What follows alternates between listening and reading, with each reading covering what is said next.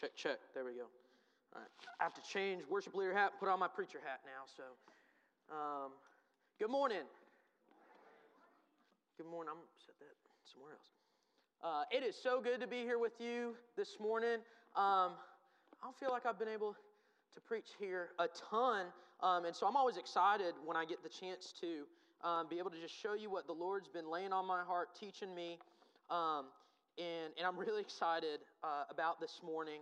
Um, we have uh, all morning been talking about this, been singing about this. This morning, we're going to be talking about the Holy Spirit. And so, of course, we have to turn to our passage for today, which is in Acts chapter 2, which is the day of Pentecost. Before we get into that, I have a question for you. I'd like to ask what would you do if Jesus walked through that door right now? That's a good response. Fall on your knees. Yeah, I think, I think that's good, right? I always have to pause for a moment just in case he feels like coming in, you know, like if he wants to show up. How cool would that be for me to point and it happen? Um, anyway, we, there, there's a lot of response, right? Fall on our knees, right? Worship. Go to him and just, and cry, right? And, and just tears of joy, right? Or maybe even tears of, of sadness, saying, God, I can't believe I've withheld from you, right? Take me however you'd like, right? Use me however you'd like, right? I think there would be immediate revival, right? I think, I think that's safe to say, right? If Jesus Christ walked through our church doors today, I think everything would change. And that got me to thinking, right? That got me to thinking, why? Why would it change? What, would, what about Jesus being here would change things? It's his presence, right? He would be here with us in this place. And let me tell you, church, I've been studying um, through the book of John. We're, we're going through the book of John, the Gospel of John, uh, with our students. We finally actually finished the Old Testament. It's crazy. We got bogged down for a little bit in Leviticus, but we made it through. And we are now in the Gospel of John, and we're so excited to be studying the life of Jesus. But in John chapter 16, verse 7, I have this verse that just caught my attention, and it got me asking, huh, is my perspective a right perspective about this, right? Is my perspective right about the way I participate in church, right? For me, it's my job, so I really got to get it right. But no, I think there's a truth for us this morning found in this verse. Check this out. John chapter 16, verse 7 says, Nevertheless, I tell you the truth, it is to your advantage that I go away. For if I do not go away, the Helper will not come to you. But if I go, I will send him to you. Okay, what do we see here? We, we see Jesus speaking to his 12 disciples, right, about his coming death and resurrection, right? And can you imagine what this scene is like? I mean, at this point, they have been together for some time, right? Jesus has spent every day with these men. I don't know if you've ever experienced um, uh, uh, a situation, maybe it's a job or something like that, uh, where you're working closely with people for an extended period of time. Either you love them or you hate them, right? You, you quickly kind of find that out and, and you, you, you find your people, right? These are Jesus's people, right? This, these are Jesus' friends, right? I think a lot of times we think so seriously about the personhood of Jesus, right? We think of something so solemn and holy, and of course he is holy and all these things, right? But he was fully man, right? He was fully God and fully man. You know, I think the disciples and Jesus cut up. I think they had fun, you know? I think they had a blast. And so these people were close. These people were close to Jesus. And so here we see him talking about his death. How do you think that conversation is going to go, right? No, Lord, don't say that. Don't, Jesus, don't, don't be talking like that, right? We don't want you to go away. But what is his answer there? It is to your advantage that I go away. That's wild. It is to our advantage that Jesus go to heaven and be apart from us. Why? It's because if he does not go away, the Helper will not come to us. But if I go, I will send him to you. What is Jesus saying there? It's to your advantage to have the Holy Spirit. Amen. Wow. Rather than the physical presence of Jesus Christ being in this building right now, it's to our advantage to have the Holy Spirit. So why, you see where I'm going with this, why don't we act like it? Right? And this is me beating myself in the, the head with this because I'm reading this and I'm like, oh man, I'm not living like this, right? And so this is why I'm so excited. I'm jazzed up. You can see me walking all over the stage. I'm jazzed up this morning because I'm excited because I think I've stumbled upon something that the, the Holy Spirit's convicted in me that I think is going to move us, all right? It's going to move us to action. And you know what? I think it's going to bring revival. I believe it. I believe it will bring revival. We said revival would come if Jesus walked through that door. Well, John 16, verse 7 says it's to our advantage to have the Holy Spirit. This is what I know. We have the Holy Spirit. So, where's the revival? Let's bring it on, right? I'm so excited for this. We're going to jump into our main passage here in just a second. We see in John 14, 3 that he goes to what? Prepare a place for us, right? And as he's preparing a place for us, he has sent his Spirit, the Holy Spirit, to be with us, to dwell within us, right? Even greater than his own physical presence in our uh, in this room is the Holy Spirit within us. And here's where I think the American church is, okay? And this is this is my perspective. I think there's a lot of ministry and I think there's a lot of churches and I think there's a lot of pastors and I think there's a lot of leaders and I think there's a lot of church members who are operating without the Holy Spirit. And I believe you can do great and wonderful things without the Holy Spirit's power in your life. But you know what? It's never going to be what it could be without the Holy Spirit, right? We can do amazing things, right? Humans are capable of amazing, wonderful things. I hear about some of the things that that uh, that uh, some celebrities are doing, you know, giving to, to those in need, and, and they, they don't love Jesus, right? They have no part of Jesus, right? But they're loving people, right? And that's a good thing but it's not powered by the Holy Spirit of God, right? And how vain are we to assume that we know the right way to do things, right? How vain are we to assume that we're doing all we can without the power of the Holy Spirit, right? To do so is to put ourselves higher than the authority of Jesus. And so I think this is where we are in the American church and just in the, the Christian church as a whole, largely. And this isn't a uh, criticism of just our church or any any particular church, I think all churches are suffering from a deficit of the Holy Spirit. I believe that's why we don't see him moving. Amen. And so we're going to jump in this morning to Acts chapter 2. But before we get there, this is the second introductory verse. I'd like to take a look at Jesus' last instructions to his people, to his disciples right? Um, which is to us. His last two final instructions that he gives us before he ascends into heaven. Let's pick up reading in Acts chapter 1, verse 1. It says in Acts 1 1, in the first book, O Theophilus, I have dealt with all that Jesus had, had begun to do and to teach until the day when he was taken up, after he had given commands through the Holy Spirit to the apostles whom he had chosen. He presented himself alive to them after his suffering by many proofs, appearing to them for forty days and speaking about the kingdom of God. And while staying with them, he ordered them not to depart from Jerusalem, but to wait for the promise of the Father, which he said, You heard from me. For John baptized with water, but now you will be baptized with the Holy Spirit not many days from now. Okay, so let's just camp out there for just a second and look at what's going on here. Um, it's so interesting to me that Jesus does this because what? He, he's ascending into heaven and he asks them what? This direction here is what? He says, I want you to wait and stay, right? To stay and wait. And that's kind of different, right? That's kind of different. And I thought about it. I, I started to think about it. And I was wondering why? Why would he wait? Why would he wait on this. You see, many times I think we, you and I, get ahead of ourselves, and we have every intention of, of living for the Lord and doing right for the Lord, but we get ahead of ourselves. We have an idea about God wants us, what God wants us to do, and then we take it into our own hands and just run with it. I'm, I'm so guilty of that. I can't tell you how many times I have this idea, and I'm like, yes, this is it. I'm a, I'm a go guy. like, I'm an action dude. Like, I'm always working something.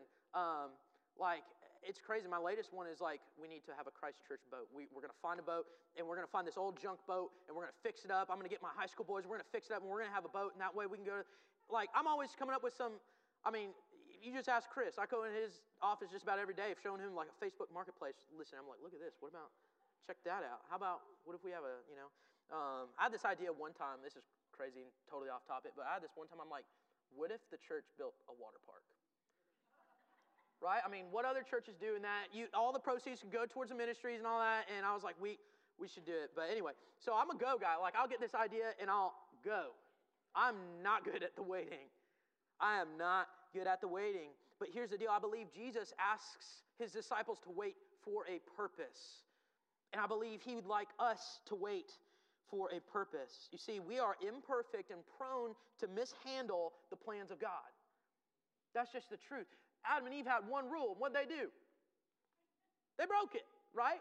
I mean, one job, and they broke it. So, how much more are we able to go and break all the laws of God, right? And miss out on what God would have had us to do, right? We just miss that because we're not walking in the Spirit.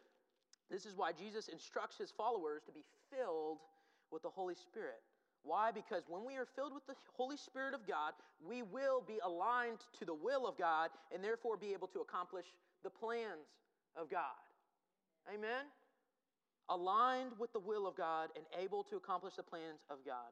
Listen to how uh, Jesus describes the Holy Spirit in John chapter 14, verse 26. It says, But the Helper, the Holy Spirit, whom the Father will send in my name, he will teach you all things and bring to your remembrance all that I have said to you. So, through the gift of the Holy Spirit, we will be taught all things. And furthermore, He will remind us on how to please God. You see, that's what makes the Holy Spirit so unique, so special, right? He is in all of us, right? If Jesus were here in this sanctuary, He couldn't be in. Uh, well, he can be all places at once, right? He's omnipresent. But him physically here as a man, he can't be with all of us all the time, right? And so, no, he sent his spirit to dwell in all of us so, so that we all have that guidance, so we have that thing prompting us, convicting us, guiding us, teaching us to direct us towards the goal at hand, right? Which, what is our goal, by the way? What is, what is the goal that Jesus gives? He gives a second instruction to us, right? We see it in the, at the end of chapter 28 in the book of Matthew, right? The Great Commission, which is to go and make disciples, right? So we have the plan, right? And a lot of times when we when we get one part of the plan, we just go, right? But he wants us to wait on the Spirit to accomplish the great plan that he has for us. Listen to what 1 Corinthians chapter 2, 14 says. It says, The person without the Spirit does not accept the things that come from the Spirit of God, but considers them foolishness and cannot understand them because they are discerned only through the Spirit. You know what that tells me is that without the Spirit, we misunderstand the plan. We misunderstand the plan. We fumble the play. Without the power of the Holy Spirit, we seriously cripple our ability to minister to others. Without the Spirit, we inhibit our own selves. And so we see this. We see wait. And I think there's two kind of types of waiting that problems that we, we have when we when we wait. Either you're like me and you just go without you know waiting on the Spirit and you're just like, oh, idea, let's do it. Or we get so stuck in the waiting period that we don't do anything, right? And I think here's the key. I think this is the key. We're going to flip over to Acts chapter 2 and pick up there in verse 1. Acts chapter 2, verse 1 says, And when the day of Pentecost was fully come, they were all with one accord in one place. We're just going to stop there because uh, I think there's some important things to pick up here in this verse. The first thing I see is that the, um, the apostles were all in one accord, right? Hondas were real popular back then in early church history. Uh, that joke didn't work in Arlington either, so. Um, but no, they were all together in one accord. What does that mean? They were in unity right? They were together, they were in one place in unity. And I think that's important. I think those little details that are thrown into Scripture are so important. We see gaps in Scripture sometimes where there's hundreds of years where nothing is written or recorded, right? And yet we have this tiny word put in there in one accord, or this tiny phrase put in there, one accord. That's important. That was put in there for a reason. And I think the reason is is because you have to be in unity as a church to be able to, to pursue the goal, right? We all got to have the same goal. If we're going two different directions, we're going to tear apart. Amen. Right? I mean, when's the last time you were truly in one accord with someone? Truly in unity with someone? I think, I mean, I mean, it's a hard thing to do. I think about the students. Oftentimes after Sunday, I'll go to lunch with the high school kids, and, uh, and I'm telling you, um, we'll stay in the lobby for about 30 minutes. And I'm like, well, what about what about uh, this place? No, well, I had that place last night. Oh, okay. Well, how about this? Well, I really want this. Well, that makes me absolutely sick. You know, like, and it's like we can't get together. And that's a lunch plan, right? That doesn't matter. That doesn't matter. I mean, how many of us, you know, feel the temperature? Sometimes we're like, oh, I wish they'd turn up the temperature, right? Or, man, we got to change the carpets, or we got to do all these things, right? We've all heard this, right? I was a worship pastor before I came here to this church, and oh my gosh, that was trial by fire because I'd have two members come up to me after church and they'd say, We got to do that song more often. I loved it. And the other person would say, That is her- heretics. You know, that, that is heretical. And I'm like, All right. I don't know. Uh, I guess we'll, uh, I'm going to have to go above my pay grade for that question. But anyway, uh, it's hard to be in unity with each other, but it's so important. Listen to what Psalm 133, verse 1 says. It says, Behold, how good and pleasant it is when brothers dwell in unity. Amen. It is a good and powerful thing. Paul, the great church builder of the New Testament, wrote something about unity in just about every single book. Check it out. 1 Corinthians 1:10. I appeal to you brothers by the name of the Lord Jesus Christ that all of you agree and that there will be no divisions among you, but that you be united and in the same mind and same judgment. Philippians 2 uh, chapter 2 verse 2 complete my joy by being of the same mind having the same love being in one accord in one mind colossians 3.14 and above all these things put on love which binds together binds everything together in perfect harmony ephesians 4 3 be eager to maintain the unity of the spirit in the bond of peace you see there's something crucial about unity paul understood that and he made it so important to send that to all the churches so, what do I see? As we wait, we have to get together in one accord. We have to be in one uh, mindset, right? Towards one common goal. In church, that's possible. I believe it's possible.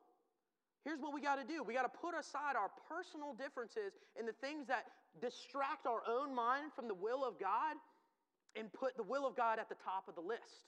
When we all do that, we'll come together in one accord and wait on the Spirit in a healthy manner. That's the kind of church uh, that God can use, is one that's together in one accord. That's what God's will is for our church. And I believe it, it can happen.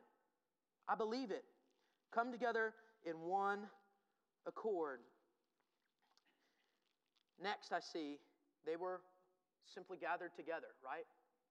They were gathered together and in one accord. They were they had the same uh, uh, desire, right, to be in one accord in unity, pursuing the goal that God had for them. But they also were gathered together, and I think that's important because you know what that tells me is that they were seeking, right? They weren't just hanging out at home waiting for it just to spontaneous happen. They were seeking that. They were gathered together, seeking the Spirit, and that's the second.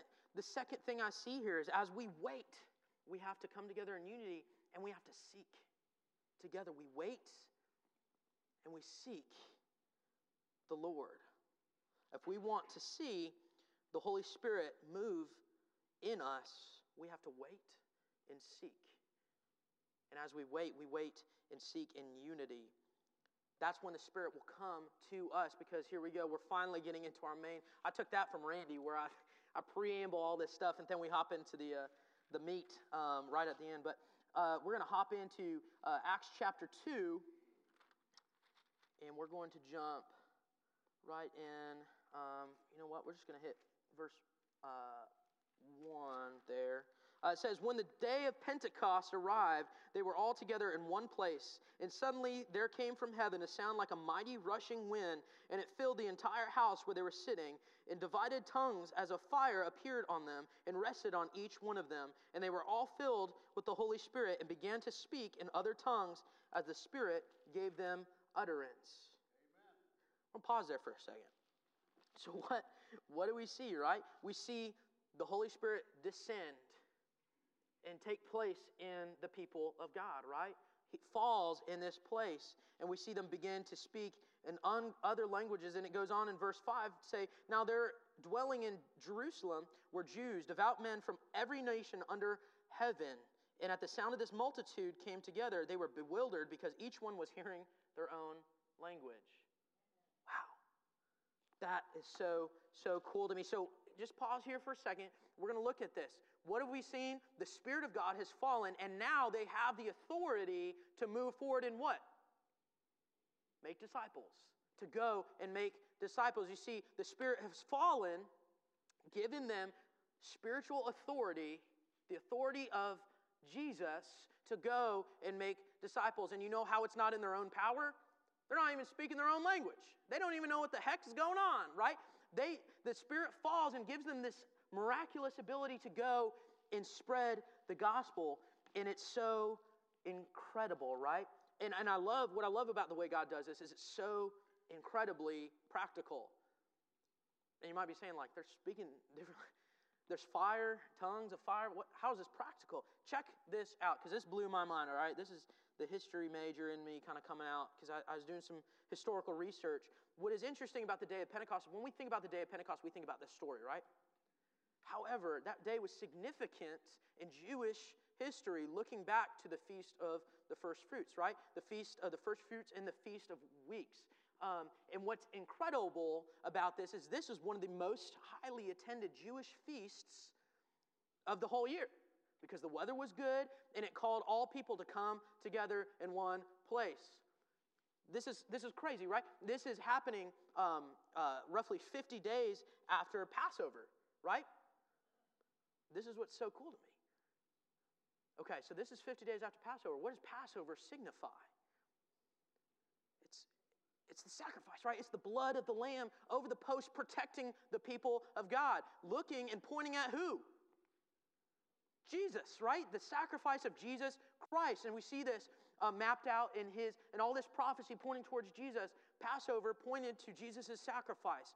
And what's so cool is that 50 days after that, you see God bringing the people in, and then you see on the day of Pentecost, the Spirit falling, falling and what? the gospel is shared, the gospel is preached. God knew what he was doing, y'all. He knows what he's doing. Amen. He came and brought all these people together and then gave his followers, the Holy Spirit, the authority and the ability to go share the gospel with all of those people. And that's so, so incredible. What's so cool as well is, is uh, Passover pointed to the sacrifice of Christ. Pentecost represented the coming of the law. After the sacrifice of Christ made on the cross, a new law was given, right? So, and that's another thing. I, I totally even skipped over my notes on that part. But the, the, the uh, Feast of, of First Fruits was all about the law, the law being given to the people of Israel. And what is amazing about that connection is the connection between the law and Christ, right? Christ, Christ did not come to abolish the law, right? He didn't come to say, we're done, we, we're, we're done with this. Don't, don't worry about it, whatever. It says he came to fulfill the law. And in his fulfillment, he both met the standard of the law and also made the payment for failure to complete the law, right? Which in so doing gave him authority to pardon sins and also paid for our sins, right? That's the incredible thing about Jesus' sacrifice. But check this out Romans chapter 8, verse 2 says, For the law of the Spirit of life has set you free in Christ Jesus from the law of sin in death. You know how perfectly this all matches up, right? You see the Spirit coming, and you see the new law in the Spirit and the freedom of Christ poured out on the church in this moment. And it all just perfectly together to where they go out and they share the gospel, they live out the Great Commission, and they make disciples. You see, where the old law spoke death, the new law speaks life. The difference is that we live in a fulfilled law. We live in the shadow of the fulfillment of Jesus Christ in obliging every command of the law. You and I have hope because of the law of the Spirit. That is our message. That is the exact same message that they preached on Pentecost that we'll see. People from all over the world were present in town that day. God is thinking on a grand scale. And that's incredible. If you need a kind of refresher on, on your faith, just look at the intricacies of what God's doing here because when God does this, the gospel is spread to all the nations. We see a list of the nations that, that were in attendance Parthians, Medes, Elamites, residents of Mesopotamia, Judea, Cappadocia, Pontus, Asia, Phrygia, Pamphylia, Egypt, and parts of Libya, beginning to Cyrene, visitors from Rome, Jews and proselytes. Like all these people are here and they're hearing the gospel and they're going home and they're sharing what they've heard, right? God is working on a grand scale. And I love this. God kind of put this on my heart when I was reading this because, you know, there tends to be a, a, a, kind of scale of things as far as the Holy Spirit goes, of like, you have the, you know, super conservative of just like, um, that was given for a time for the early church, and then you have the other side that's just like, we got to speak in tongues every day and all that. And, and I think um, this, is the, this is the middle ground that I think God uses. God uses miraculous things to accomplish practical things. Right? God uses miraculous things to accomplish practical things. He made these people speak in other languages, right? That's miraculous for the practical application of them hearing the gospel, right? That's the power of the Holy Spirit. And you and I get to be a part of these miraculous things. Church, I believe that the same Holy Spirit that lived in this day lives in you and me. I believe that. And I believe He is willing able and ready to move in a big way. But it requires something of us. It requires surrender. It requires a total surrender of will. I love Romans chapter 12, verse 1 calls us to become living sacrifices, right? Holy and set apart for the Lord. This is our reasonable act of worship. It involves submission it involves waiting on the Spirit, waiting on the Lord, seeking the Lord, coming together in unity. And then this is the result that I see given here is that when we dwell in the Spirit, it allows us and moves us to share Jesus confidently. My last point this morning is that living in the Spirit requires us to share Jesus confidently. It moves us to do that. Because the truth is, is that when you and I come in contact with the Spirit, we have no choice but to go because we are overwhelmed by the goodness of God and it moves us to action. I love that. Pick up in, in Acts chapter 2, uh, verse 29. Just want to read just a, a little bit here um, of, of uh, Peter's testimony that he gives. This sermon it says, Brothers, I may say to you with confidence about the patriarch David that he both died and was buried, and his tomb is with us to this day. Being therefore a prophet, and knowing that God had sworn with an oath to him that one day one of his descendants would be on the throne forever, he foresaw and spoke about the resurrection of Christ, that he uh, was not abandoned to Hades, nor did his flesh see corruption. This Jesus God raised up, and of that we were all witnesses. Being therefore exalted at the right hand of God, and having received from the Father the promise of the Holy Spirit, he has poured out on you, so that you yourselves are seeing and hearing. For David did not ascend into the heavens, but he himself says, The Lord said to my Lord, Sit at my right hand until I make your enemies your footstool. Let all the house of Israel therefore know that a certain for certain that God has made him both Lord and Christ, this Jesus, whom you crucified. This is the same Peter that denied Jesus three times. Right? Same guy. And yet, here we see him not only speaking boldly the truth, but calling them out, saying, You crucified him. This is what the Holy Spirit moves us to do. It gives us a supernatural boldness because, again, we're not speaking in our own strength. We're not acting in our own strength. We are moving through the power of the Holy Spirit. It moves us to actions. And I love what it says in verse 41, it says, So those who received his word were baptized, and there were added that day about 3,000 souls.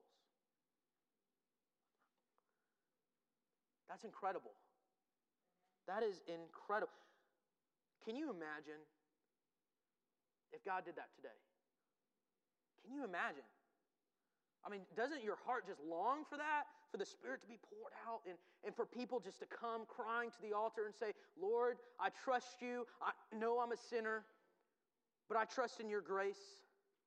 How incredible would that be? So, what's stopping us? What's holding us back from experiencing that? Is, are we serving a different God than, than there was in that day? Is it a different spirit? Has he gone away? Is he asleep? He's not. You see, the problem lies within you and me. It lies within, within you and me. God is willing, ready, able to move. Guys, this world needs the movement of the Holy Spirit. Amen? Amen? There's hurt, there's brokenness. Sin is rampant. And you know what? I'm sorry, but angry messages on Facebook isn't going to help it. Your stance on, on certain political things aren't going to bring people to the altar. Amen. You know what brings people to the altar? The Holy Spirit working through you in me in church. I believe the day is today for Him to move in our hearts to convict us of our sin so we get out of the way so He can move through us. The time for revival is here, it is now. He is ready. Amen. I mean, I'm just charged up. I'm reading this and I'm saying, you know what? God did this before and He can do it again. So let's do it. Let's move. Let's, let's get active. Seeking, waiting on the Holy Spirit, seeking Him. Not just waiting for, for, for God to just drop a chance of, wow, worship was just right and, and the message was, you know, this and all that. Not waiting on a coincidence, but seeking, waiting and seeking the Spirit day in, day out, removing our own inhibitions and surrendering to the will of Christ. I know we're we're, we're running along. But I'm not sure where you are with your walk with Christ. I'm not sure exactly where you are. Maybe uh, this all sounds super weird to you. Maybe you're still trying to picture what a tongue of fire looks like. I understand. I still can't imagine exactly how it is. Maybe you're searching for answers. Maybe some of this is resonating. You're like, is this, is this real? Maybe you're looking, you're looking and, and trying to find the answers for healing or for comfort. Maybe this message brought up some memories of, of a time where the Lord was working and active in your life, right? Where the Holy Spirit was undoubtedly moving in your heart. That's what it's been doing for me. It's, it's been God reminding me of His faithfulness, showing how He's moved in my life. Wherever you are and whoever you are, God is ready to pour His Spirit on you. Amen. He's ready to give you the comfort you so badly. The, the Holy Spirit is a comforter. He's ready to give you the comfort you so badly need, the healing that you've been begging and pleading for. He's ready to give you the answers you've been searching for all along. I truly, honestly believe that. I believe that this morning that God can do all of those things. I do. I believe it. I've seen him do it in Scripture, and I believe he can do it now. And so, what I invite you to do is, as we kind of come to a, a close this morning, is we're going to sing one last hymn together. And I'd like this to be a time of, of surrender. And, and just now, even now, I'd like us all to kind of close our eyes and just begin to pray. Wherever we are, and invite the Holy Spirit to move in our hearts, to convict us. That we would put away things that are distracting us, that we would simply be focused on Christ. That we'd invite Him to take control, that we'd invite Him to bring revival, bring healing. That in our church, we would begin to seek, that we would begin to wait and seek and come together in unity for the purpose of the, the gospel, for the purpose of Jesus coming in this place and, and filling us so that we don't have to say that if Jesus were to walk through the door, that everything would be totally different because we're living like he's here, right? We're just saying that Jesus was here moving in our midst. But so often we don't worship like it. We don't pray like it. We don't do church like Jesus is here with us. But he is, church. I, I promise you that. And so I invite you as we begin to, to sing and, and, and close in this worship hymn that you would surrender your heart to the authority of Christ and that would begin to move and bring change, and that Christ Church would be a place of revival, that you would bring, that Jesus, you would bring change in this place, a miraculous change that only can be explained by your power. Jesus, I ask that as we sing, you'd be glorified in this place, that you would move, that your people would come together, pray for each other, your spirit would be poured out. In Jesus' name, pray. Amen. Would you stand as we sing?